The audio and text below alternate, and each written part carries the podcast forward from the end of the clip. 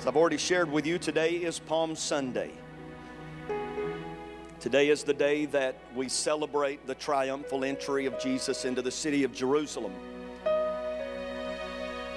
It was the first day of the last week of his life. And everything that we read about here in this passage of Scripture in Luke chapter 19, everything that we read about is a fulfillment of prophecy about the Messiah. Because Zechariah chapter 9, verse 9, the Holy Spirit moves upon Zechariah, and Zechariah prophesies everything that happens here in Luke chapter 19. So let's read this morning about the triumphal entry of Jesus. It says, It came to pass that when he drew near to Bethphage and Bethany at the mountain called Olivet, that is the Mount of Olives, that he sent two of his disciples saying, Go into the village opposite you, where as you enter, you will find a colt tied on which no one has ever sat. He said, Loose it and bring it here. And if anyone asks you, Why are you loosing it? Thus you shall say to him, Because the Lord has need of it.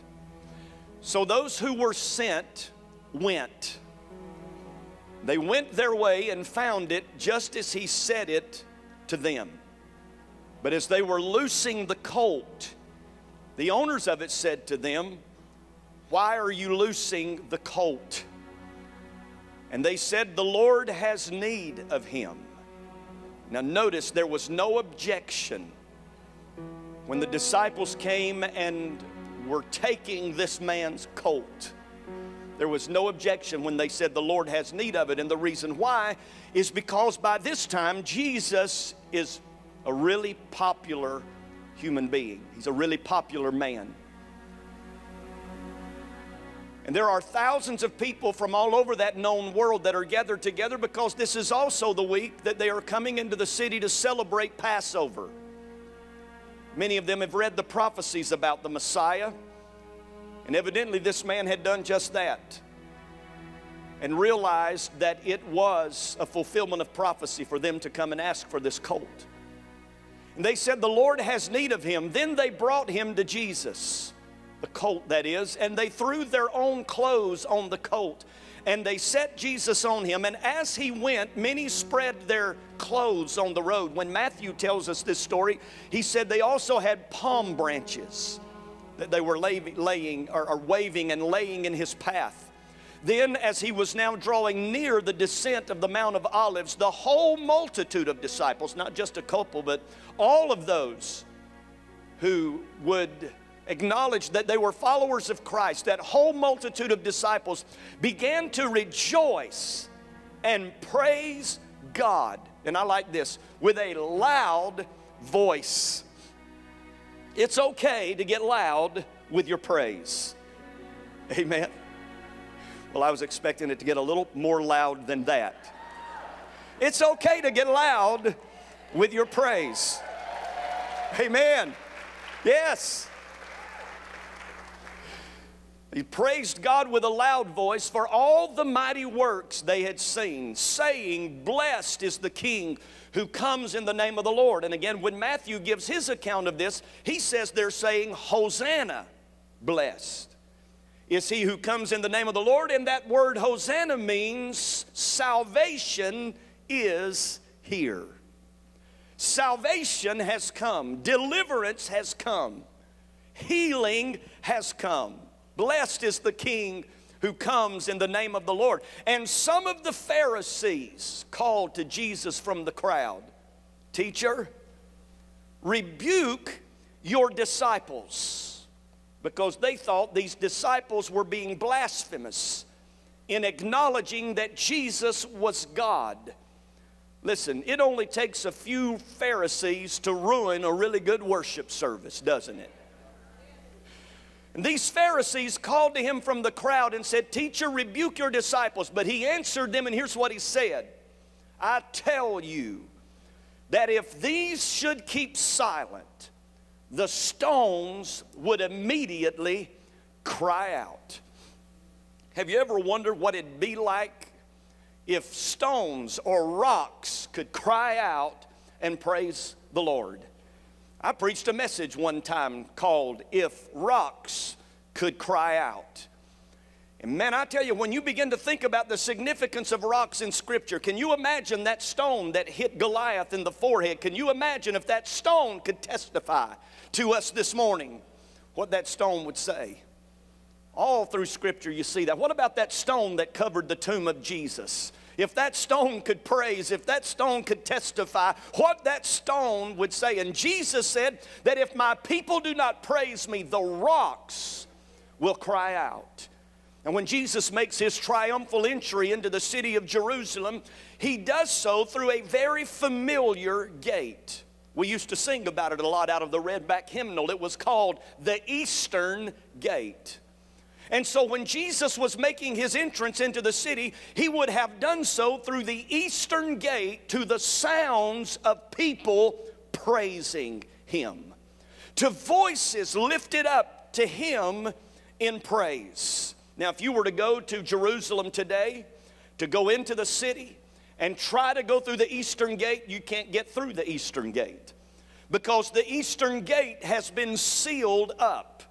And the reason why it's been sealed up is because there's a prophecy in Scripture that when Jesus comes back a second time, that he is going to enter through the eastern gate. And can I tell you that we will then be the crowd that praises him when he walks through the eastern gate. And we will be saying, Lift up your heads, O ye gates, and be ye lift up your everlasting doors, and the King of glory shall come in. Hallelujah. Who is this King of glory? The Lord strong and mighty. The Lord mighty in battle is he. But right now, that eastern gate has been sealed up by the Muslims.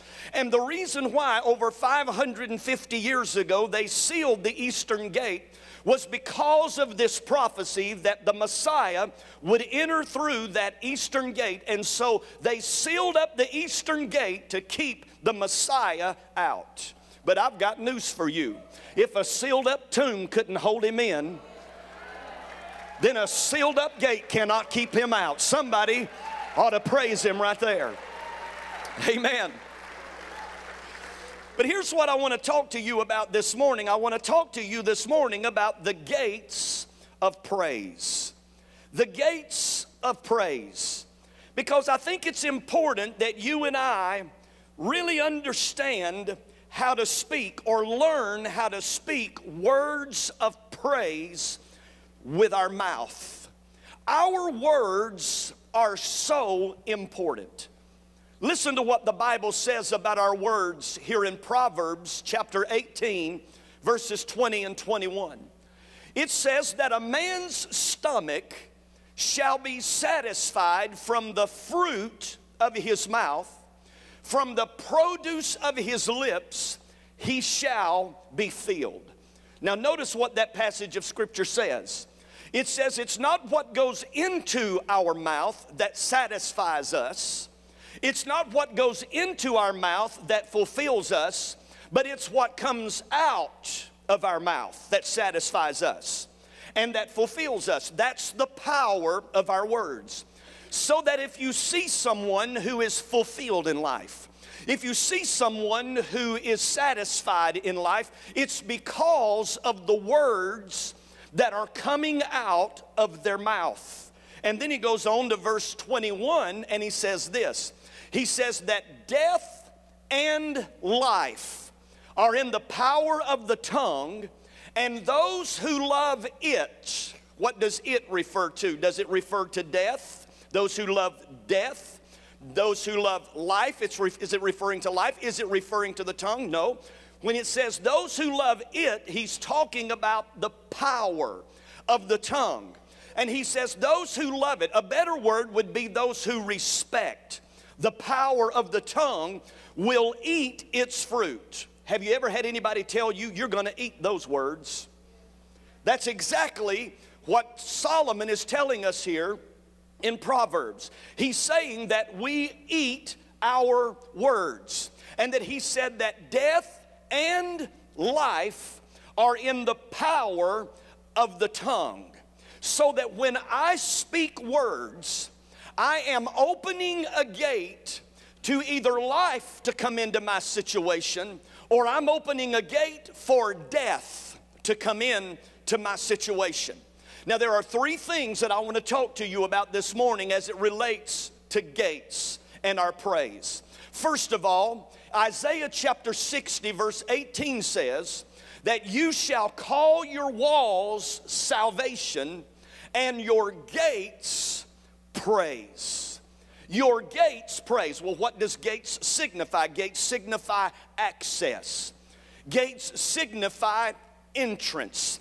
And he said that you shall call that place of access, you shall call that place of entrance, you shall call it praise. Three things about gates. Number one, praise opens the gates to his presence. Praise opens the gates to God's presence. Psalm 100, verse 4 Enter into his gates with thanksgiving and into his courts with praise. We all know that passage of Scripture. Psalm 118, verses 19 through 21.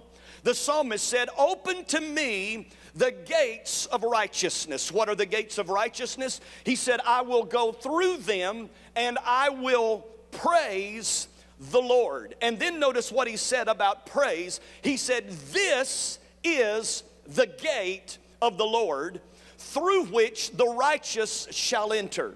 I will praise you, for you have answered me and have become my salvation. Psalm 22 and 3. You are holy, enthroned in the praises of Israel. Now, the Old King James says it like this The Lord inhabits the praises of his people. That means that when you and I praise the Lord with the words of our mouth, we are opening a gate to God's presence. Now, what if I do the opposite of that? What if instead of praising, I gripe? What if instead of praising, I complain? What if instead of praising, I grumble? Well, I'll tell you what you're doing. You're then opening up a gate to the person of the devil. You're allowing the enemy to come into your life. But when you praise God, when you adore Him, when you honor Him, when you lift Him up with your words, you are opening up a gate to the presence of the Lord. Now, I want to just back up here for just a moment.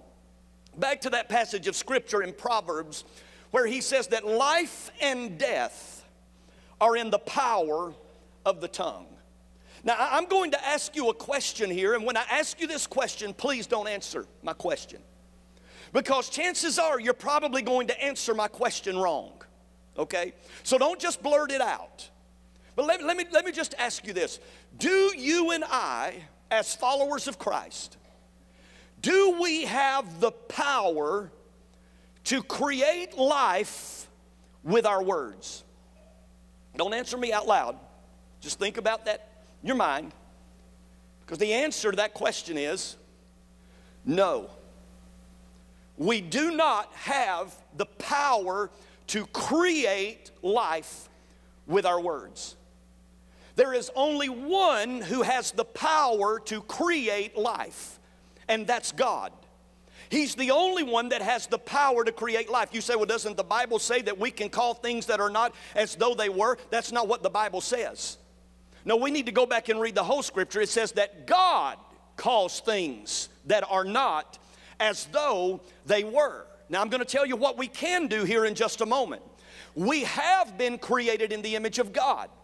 God did breathe life into us, and God gave us a speaking spirit. He gave us the ability to speak. He gave us an ability to communicate. And words are connectors.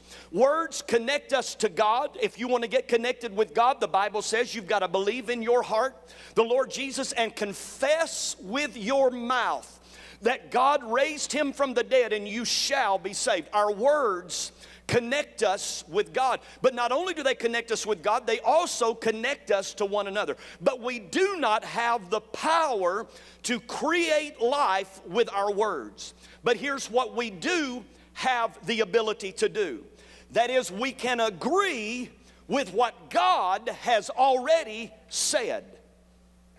Did you hear me? We can agree with what God has already said. Listen to what Matthew chapter 18, verses 19 and 20 says. It says, Again, I say to you that if two of you agree on earth concerning anything they ask, it will be done for them by my Father in heaven. Now, I want you to notice something that's very key in this passage of Scripture. He said it will be done for them, for us, by our Father in heaven. Notice, not by us, for us. By our Father in heaven. And then in verse 20, here's what he says He said, For where two or three are gathered together in my name. Now, now, now this is where people take this passage of scripture to the extreme. They think, well, if we just come together, two or three of us, and we agree on the same thing, then it's going to happen. That's not what the Bible says. It does not say that we can just come together and agree on whatever we want to agree on and believe that that's going to happen. No, notice what the Bible says. We need to read what the Bible says. And the Bible says, For where two or three are gathered together, look at this now, in my name. The Bible talks about when we pray in the name of Jesus. And when we pray in the name of Jesus, here's how we pray we pray according to the will of God, and we pray according to the Word of God. In other words, we are agreeing with what the Word of God already says, and we're agreeing with what the will of God already is. And he said, When you come together, two or three of you, and you're gathered in my name, my word, my will. Then notice, here's what he says I am there in the midst of them. He's wanting us to know that our words are important as it relates to his presence. That even though I cannot create life, I can agree with what he has already spoken. And when I agree, and how do we agree? Not just by believing in our heart, but by speaking it with our mouth.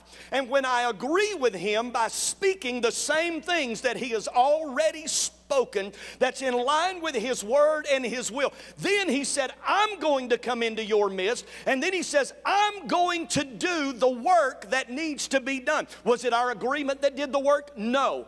It was our agreement, our words that brought in the presence of God. And when God came in, God being life, He brought life into our situation, He brought life into our circumstances. Are we getting that? I can't create life. But I can praise God. And when I do, life comes into my situation. But it wasn't my agreeing that did it, it was God who did it for me by the Father. Now that's that is so important that you and I understand how important, how powerful our words are. When it comes to praise, how important our words are when it comes to experiencing the presence of God. That's why you can have two people come into a service like this a husband, a wife.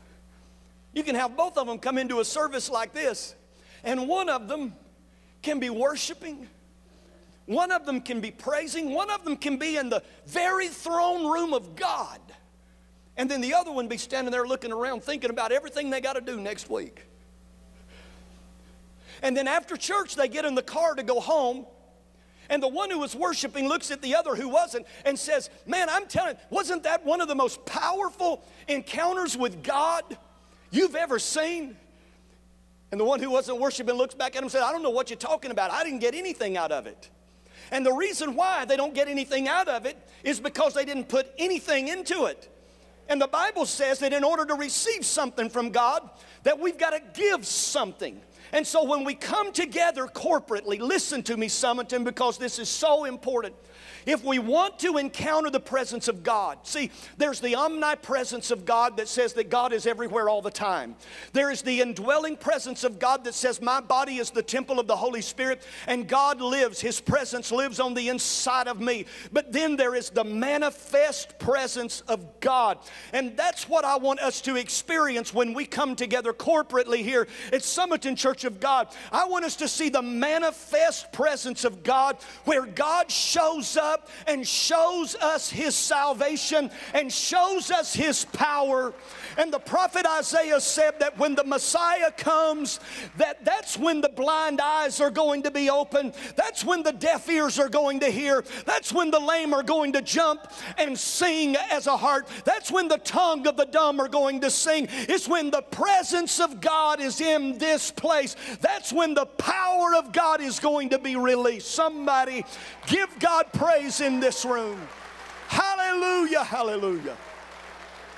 Praise opens, it opens the gates to God's presence, to His presence.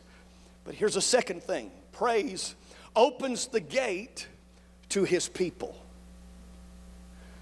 Now, listen, I'm going to say something right here that's going to sound really arrogant, but I don't mean for it to be arrogant. I really don't. I say it to prove a point this morning. But that is this if you want an audience with me, then you better praise me. Now, some of you may not say that, but it's true of you as well. You don't want to be in the presence of someone who's continually judging you and criticizing you and speaking harsh, mean words to you. You see, all of us are created in the image of God. Every one of us. We're created in the image of God. And what is it that opens the gates to God's presence? Praise. And what is it that opens the gate to God's people? Praise. We talked about it just a couple of weeks ago when we talked about honor and how important it is that we honor one another. Philip said it earlier people matter to God, and they ought to matter to us. And we need to be speaking life into other people's situation, not death into other people's situation. You see, that's my, that's my choice, that's my option. Even when I get a bad report from the doctor, I can either speak what the doctor says or I can speak and agree with what God has already said in His Word about my situation. You see? And, and, so praise opens the gates to God's people. In Proverbs chapter 31, we read about the virtuous woman. And this could also be true about the virtuous man but it's about the virtuous woman. And notice what it says about this virtuous woman. It said that her husband can trust her and she will greatly enrich his life. She will not hinder him, but help him all her life. And don't you know that words are involved in what she's doing here? But it goes on talking about the virtuous woman in verse 23. It said, Her husband is known in the gates when he sits among the elders of the land. Now, listen, nowhere in Proverbs 31 do we read about the character of her husband. We only read about the character of this woman.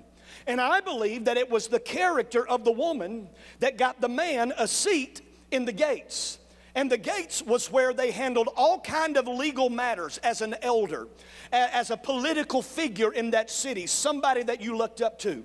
And, and, and here's how i believe he got to those gates. I think it's because he had a wife and every time they would walk by those gates, his wife would whisper in his ear, Honey, you're going to sit over there one day. You're a wise man. You're a godly man. You've got a lot to offer to this community. And one day you're going to be sitting in those gates. And perhaps this man that never would have amounted to anything because he had a woman who praised him, he had somebody who praised him, he had somebody who honored him, he was able to fulfill that purpose for his life. Verse 26 goes on and says this about about this virtuous woman. It says, She opens her mouth with wisdom, and on her tongue is the law of kindness. In other words, she thinks about what she's going to say, and she thinks about how she's going to say it. Boy, wouldn't that be wise for every one of us? Because it's not just what we say, it's how we say it. I was telling the marriage class when we were taking some couples through that.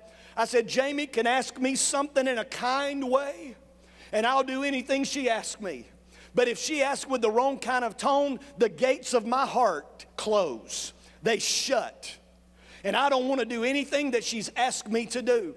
but when she does it with respect. And the same if I treat her that way, if I treat her with dishonor, she shuts down. If I treat her with honor, she opens up and she can trust me. She opens her mouth with wisdom, and on her tongue is the law of kindness. And look at what happens as a result in verse 28. Her children rise up and call her blessed, her husband also, and he praises her. You reap what you sow. If you speak praises into someone else's life, they're going to speak praises into your life. And then it ends in verse 31 Give her the fruit of her hands and let her own works praise her in the gates. Praise opens the door to God's people. But here's the last thing I want you to notice not only to his presence, not only to his people, praise opens the gate to his power. Now, let me tell you the reason why I want to talk to you about that this morning is because there's some people in this room here today that need to encounter the power of God. There's no doubt in my prayer time this week as I was praying about what the Lord would have me to share with you this morning, God said that there are people that are going to be in that sanctuary Sunday morning that need to experience my power. And they need to know that the way they're going to experience my power is when they praise me. When they praise me, when they worship me. Listen to what the Bible says Psalm chapter 50, verse 23. The psalmist said, Whoso offereth praise glorifieth me. And to him that ordereth his conversation aright will I show the salvation of God. Who is it that he's going to show his salvation to? The one who praises him, the one who ordereth his conversation. All right, the one who is speaking the right words the one who is speaking words of life. God said, That's the person that I'm going to show the salvation. I'm going to show my salvation to. I'm going to show my healing power to. I'm going to show my delivering power to. I love Isaiah chapter 61. This is another prophetic word and prophecy about the Messiah. And it says that when he comes, he's going to console those who mourn in Zion to give them beauty for ashes, the oil of joy for mourning. And this is where I really felt the Holy Ghost dealing with me this week. The garment of praise for the spirit of heaviness. Listen, some of you, every Sunday since I've been here, I've observed you, and I can tell there's a spirit of heaviness that is on you. There is a spirit of depression that is on you. I don't know how long that spirit has been there. I don't know how long that heaviness has been there, but I know it's there because I see it. I see it every week. And I don't have to have a spiritual insider revelation to see it. I can see the toll that it's taking on you physically. I can see the toll that it's taking on your marriage. I can see the toll that it's taking on your family. But hear me this morning God has given us the remedy for heaviness. God has given us the remedy for depression. God has given us the prescription to be healed of this depression and oppression in our lives today. And it's not another pill, it's not another drink, it's not another relationship, but He said the answer to heaviness in your life is to put on the garment of praise. And when you put on the garment of praise, the spirit of heaviness has got to go. Why? Because when you begin to praise Him, what did I say? It opens the gate to God's presence. And when God's presence comes in, you don't even have to fight that battle anymore. God addresses that heaviness in your life, God addresses that depression in your life, and God commands it to get out of you, and God commands it to get off of you. In other words, God is saying, if you'll just praise me, you can stand still and see the salvation of the Lord as it begins to work in your life. I think about Jehoshaphat. You'll just have to pardon me this morning. I feel the anointing of the Holy Ghost all over me here this morning. In Judges, Jehoshaphat has three nations that have formed an alliance against him and the nation of Israel. And they are filled with fear. And they go to God in prayer and they say, God, we don't know what to do. We don't know how we're going to win. We are totally outnumbered. And God speaks to Jehoshaphat and he says, Here's what I want you to do I want you to find your praisers, I want you to find your worshipers, and I want you to get them out on the front lines of your army. And he said, I want you to go out against those three enemy nations that have formed an alliance to you and with your worshipers and your praisers out on the front lines. Here's what I want you to tell them to say Praise the Lord, for his love endures forever. Praise the Lord, for his love endures forever. Praise the Lord, for his love endures forever. And he said, As they praise me, he said, Here's all you got to do stand still, Jehoshaphat. Stand still and see the salvation of the Lord. And when they began to praise God and when they began to worship God, God came on the scene and God began to deal with those three nations that had formed an alliance so that when Jehoshaphat and his army got to where they were, they were already dead. They had turned on one another, killed one another, and all Jehoshaphat has to do with his people is go out and pick up the spoils. Pick up the spoils. Pick up the reward, pick up the prizes of battle. You see, that's the kind of God we serve, folks. If we'll put on the garment of praise, God will show up in your midst and He will bring life and He will bring healing and He will bring deliverance. He'll bring whatever it is that you need, and all you got to do is just stand still and let God fight your battle for you. Can we just give Him a praise right now in this room? Hallelujah. Hallelujah. How many of you were born really young? I was. How many of you were born naked? Some of you still don't know.